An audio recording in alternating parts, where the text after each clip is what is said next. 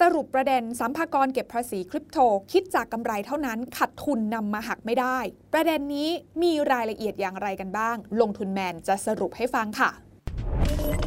ขอต้อนรับเข้าสู่รายการลงทุนแมนจะเล่าให้ฟัง สนับสนุนโดยแอป Blockdit อยากได้ไอเดียใหม่ๆลองใช้ Blockdit หลังจากที่วงการการลงทุนในคริปโตนั้น มีประเด็นร้อนแรงเกิดขึ้นนะคะ นั่นก็คือเรื่องของการจัดเก็บภาษีจากกรมสรรพากรสำหรับคนที่ลงทุนในคริปโตเคอเรนซีนะคะ ก็มีคำถามเกิดขึ้นมากมายนะคะ แล้วก็ในรายการ Morning Wealth นะคะ ได้มีการสัมภาษณ์คุณสมหมายสิริอุดมเศษซึ่งเป็นที่ปรึกษาด้านยุทธศาสตร์การจัดเก็บภาษีและโฆษกกรมสรรพากร ได้มาอธิบายเรื่องนี้ไว้นะคะ ทีนี้มาดูกันนะคะว่าประเด็นที่ทางคุณสมหมายได้ชี้แจงออกมานั้น มีอะไรกันบ้างลงทุนแมนขออนุญาตสรุปให้ฟังเป็นข้อๆดังนี้ค่ะ ข้อคำถามแรกนะคะที่หลายคนเนี่ยงงกันเลยนะคะว่าที่ประกาศว่าเงินได้จากคริปโตเคอเรนซีเนี่ยต้องเสียภาษี อันนี้เนี่ยจะเอามากรอกในฟอร์มยื่นภาษีกันยังไงนะคะคำตอบก็คือว่าเวลากรอกในฟอร์มยื่นภาษีเนี่ยเป็นหน้าที่ของผู้ลงทุนเองนะคะที่ต้องสรุปเงินได้รวมจากคริปโตเคอเรนซีตลอดทั้งปีนะคะรายได้ส่วนนี้เนี่ยจะจัดอยู่ในประเภทที่ 4 นะคะ โดยจะนับเฉพาะส่วนที่เป็นกำไรไม่รวมต้นทุน ประเด็นต่อมาก็คือถ้านับส่วนที่เป็นกำไรเนี่ยคำถามก็คือว่าแล้วกำไรจากคริปโตเคอเรนซีเนี่ยต้องมีการยื่นหลักฐานอะไรประกอบไหม ทางด้านของคุณสมัยก็บอกว่าไม่จำเป็นต้องยื่นหลักฐานประกอบเงินได้จากคริปโตเคอเรนซีในแบบฟอร์มภาษีค่ะ แต่ว่าสำหรับการตรวจสอบเนี่ยกรมสรรพากรสามารถเรียกตรวจสอบเอกสารย้อนหลังได้นะคะ ให้ผู้ลงทุนเนี่ยเก็บหลักฐานเป็นเอกสาร โดยการแคปรูปหน้าจอหรือว่า statement ไว้นะคะ ตัวอย่างนะคะ อย่างเช่น ถ้าในปี 2564 ที่ผ่านมาเนี่ย เรามีกำไรจากการลงทุนในคริปโตเคอเรนซีรวม 1 ล้านบาท เราก็เอาตัวเลข 1 ล้านบาทเนี่ยไปใส่ในการยื่นแบบภาษีนะคะ คำถามต่อมาค่ะ แล้วกำไรจากการเทรดคริปโตเคอเรนซีที่เขาบอกเขาจะเก็บภาษีจากยอดนี้เนี่ยมันหมายความว่าอะไร นิยามอย่างไร คือหลายคนเนี่ยสงสัยว่าการที่เราซื้อขายคริปโตเคอเรนซีโดยที่เงินของเราเนี่ยยังอยู่บน Exchange อันนี้มันจะหมายความรวมว่าเราได้กำไรด้วยแล้วหรือเปล่านะคะ คือยังไม่ได้ทำการ catch out ออกมาเป็นเงินบาทนะคะ ทางกรมสรรพากรก็ตอบว่า เกณฑ์ในการคำนวณภาษีเงินได้นั้นเนี่ยเป็นเกณฑ์เงินสด นั่นหมายความว่าหากเราขายคริปโตเคอเรนซีแล้วได้รับเป็นสกุลเงินหลักอย่างบาทไทยมาแล้ว เราจะนับว่าเราได้กำไรทันที ซึ่งส่วนนี้เนี่ยจะต้องเสียภาษีแม้ว่าเงินนั้นจะยังไม่ได้ถูกถอนออกมานะคะ หรือเงินนั้นเนี่ยยังอยู่ใน exchange หรือกระดานเทรดของเรานั่นเองอายกตัวอย่างง่ายๆนะคะ ถ้าสมมุติว่าทั้งปีที่แล้วเนี่ยเราทำการซื้อขายคริปโตเคอเรนซีสองครั้ง ครั้งแรกเนี่ยซื้อที่ 1 0 0 0 0แบาท ราคาปรับตัวขึ้นไปไปขายได้ที่แสนห้าหมื่นบาท ก็กำไร 50,000 บาทใช่ไหมคะ อันเนี้ยเก็บกำไรทดไว้ ส่วนครั้งที่2นะคะ เราก็เข้าไปซื้อที่ 1 0 0 0 0แบาทเหมือนเดิม แต่ว่าราคาผันผวนค่ะ กลับขายได้ที่ 50,000 บาทขัดทุนไป 50,000 บาทรอบนี้นะคะ ถามว่ากรมสรรพากรเนี่ยจะให้เรากรอกกำไร 50,000 บาทเนี่ยยังไงนะคะคำตอบก็คือเขาจะให้เรากรอกกำไร 50,000 บาทเป็นเงินได้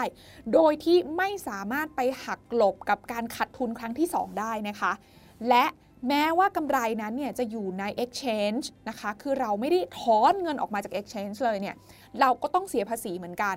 โดยจะเป็นการคิดต่อธุรกรรมนะคะ ไม่ว่าเรานั้นจะนำเงินไปลงทุนต่อ หรือจะแบ่งไม้ขาย ตัวเราเองที่เป็นผู้ลงทุนในคริปโตเนี่ย ก็จะมีหน้าที่รวมกำไรทั้งหมด เพื่อไปยื่นภาษีประจำปีต่อกรมสรรพากรค่ะ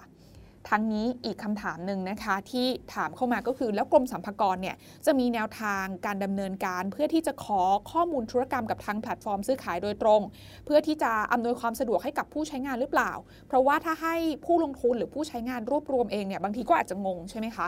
ทางกรมสรรพากรก็ตอบว่ากำลังเร่งพูดคุยกับทางแพลตฟอร์มนะคะ โดยมีการขอให้ส่งข้อมูลธุรกรรม เพื่อที่จะอำนวยความสะดวกกับผู้ใช้งาน แต่ปัจจุบันเนี่ยยังไม่ได้มีการส่งข้อมูลจากแพลตฟอร์ม มาหากรมสรรพากรนะคะ ดังนั้นหากผู้ใช้งานจะให้แพลตฟอร์ม ส่งข้อมูลไปกรมสรรพากรโดยตรงเนี่ยผู้ใช้งานก็จะต้องมีการเซ็นยินยอมกันก่อนเนาะอะคำถามต่อมาค่ะ แล้วผลตอบแทนลักษณะดอกเบี้ยจากการล็อกเหรียญเนี่ยคิดเป็นกำไรหรือเปล่า ก็คือบรรดา farming ทั้งหลายนะคะ เอาเหรียญไป stake แล้วก็ได้เป็นผลตอบแทนเนี่ยดอกเบี้ยที่ได้มาเนี่ยดอกเบี้ยที่เกิดขึ้นเนี่ยนะคะคิดเป็นกำไรไหมกรมสรรพากรก็ระบุนะคะว่า หากมีผลตอบแทน จะนับเป็นผลกำไรทั้งหมดนะคะ ในกรณีของการล็อกเหรียญเนี่ยจะถูกคิดในลักษณะเดียวกันกับเงินปันผลค่ะ เหมือนเราเนี่ยนำสินทรัพย์ไปวาง เพื่อที่จะสร้างผลตอบแทน นั่นหมายความว่าดอกเบี้ยจากการล็อกเหรียญคริปโตเคอเรนซีนั้นจะต้องถูกนำไปรวมในแบบภาษีด้วย และในขณะที่เราล็อกเหรียญเนี่ยนะคะ แล้วเราขาดทุนจากมูลค่าเหรียญที่ลดลง การขาดทุนตรงนี้ก็เสมือนสินทรัพย์ที่ถือครองเนี่ยมันมีมูลค่าลดลง ซึ่ง ก็จะไม่เกี่ยวกับผลตอบแทนในรูปดอกเบี้ยที่ได้จากการล็อกเหรียญ ดังนั้นเนี่ยผลตอบแทนที่เป็นดอกเบี้ยที่ได้จากการล็อกเหรียญยังไงยังไงก็ยังต้องเสียภาษีตามเกณฑ์เงินได้อยู่ดี ก็อย่างที่บอกว่าเขานับเฉพาะส่วนที่เงินงอกนะคะเป็นกำไรออกมา แต่ว่าส่วนที่ขาดทุนเนี่ยเขาไม่เอามารวมนะคะคำถามต่อมาค่ะ แล้วถ้าในกรณีเรากรอกกำไรน้อยกว่าความเป็นจริงล่ะ ถามว่าตรวจสอบได้ไหม คือในกรณีนี้เนี่ยเท่าที่ได้ฟังดูกรมสรรพากรเขาแจ้งนะคะ ว่าเขามี Big Data แล้วก็ Data Analytics มาช่วยในการวิเคราะห์ค่ะ ถ้าในกรณีที่ผู้ยื่นเสียภาษีเนี่ยอยู่ในกลุ่มเสี่ยงที่จะเสียภาษีไม่ถูกต้องเนี่ยนะคะเขาสามารถเรียกพิสูจน์ได้นะคะ ดังนั้นเนี่ยคนที่ถูกเรียกให้มาพิสูจน์แล้วมีแนวโน้มว่าจะยื่นแบบภาษีไว้ต่ำกว่าความเป็นจริงเนี่ย ถ้าสมมุติว่าพิสูจน์แล้วต่ำกว่าความเป็นจริงจริงๆนะคะ ก็มีหน้าที่ต้องชำระภาษีเพิ่มในส่วนที่ยื่นขาดไป แล้วก็ต้องเสียดอกเบี้ยด้วยนะคะร้อยละ 1.5 ต่อเดือน อันนี้ก็เหมือนเป็นการโดนตรวจสอบย้อนหลังนะว่าครั้งแต่ครั้งแรกเนี่ยเรายื่นไม่ครบ แต่ทั้งนี้นะคะถ้าอย่างไรก็ตามเราทำหน้าที่ยื่นแบบไปแล้ว แล้วจำนวนภาษีเนี่ยไม่ตรง อันเนี้ยเราจะถือว่ายังไงยังไงแล้วก็ยื่นไปแล้วเรียบร้อยนะคะ เราจะไม่ต้องเสียค่าปรับเรื่องของการยื่นแบบเพิ่ม แต่ถ้าเป็นกรณีที่เราเนี่ยบอกว่าเรางั้นเราไม่ยื่นเลยแล้วกันนะคะ อันนี้เนี่ยถ้ามีการตรวจสอบย้อนหลังนะคะ เราก็จะต้องเสียค่าปรับเรื่องของการยื่นแบบภาษีด้วย และอีกหนึ่งคำถามที่น่าสนใจไม่แพ้กันค่ะสำหรับสายขุดทั้งหลายนะคะ ว่าแล้วการขุดคริปโตเคอเรนซีล่ะ อันนี้เนี่ยนับเป็นกำไรด้วยหรือเปล่านะคะ ทางกรมสรรพากรก็ชี้แจงนะคะว่าสำหรับการขุดคริปโตเคอเรนซีก็จะมีลักษณะคล้ายๆ กับการขุดเหมืองแร่ค่ะ ก็จะถูกจัดอยู่ในเงินได้จากการประกอบธุรกิจอื่น ๆ โดยเรานั้นสามารถหักค่าใช้จ่ายหรือต้นทุนที่เกิดขึ้นจริง อย่างเช่น ค่าไฟออกจากรายได้นะคะ เพื่อคำนวณเป็นกำไรสำหรับการยื่นฟอร์มภาษี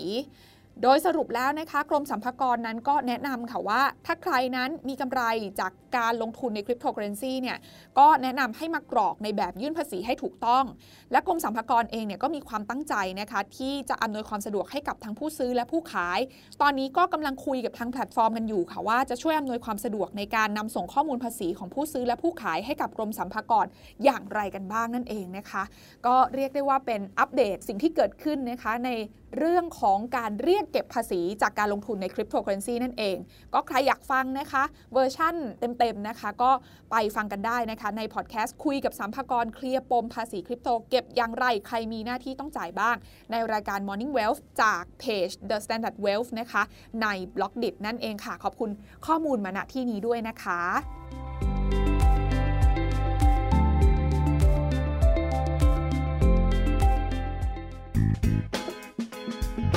การลงทุนในความรู้ไม่มีความเสี่ยง ผู้ลงทุนควรกดติดตามลงทุนแมนได้ในทุกช่องทาง เริ่มจาก Subscribe และกดกระดิ่งช่อง YouTube ของลงทุนแมนไว้ ตอนนี้เลย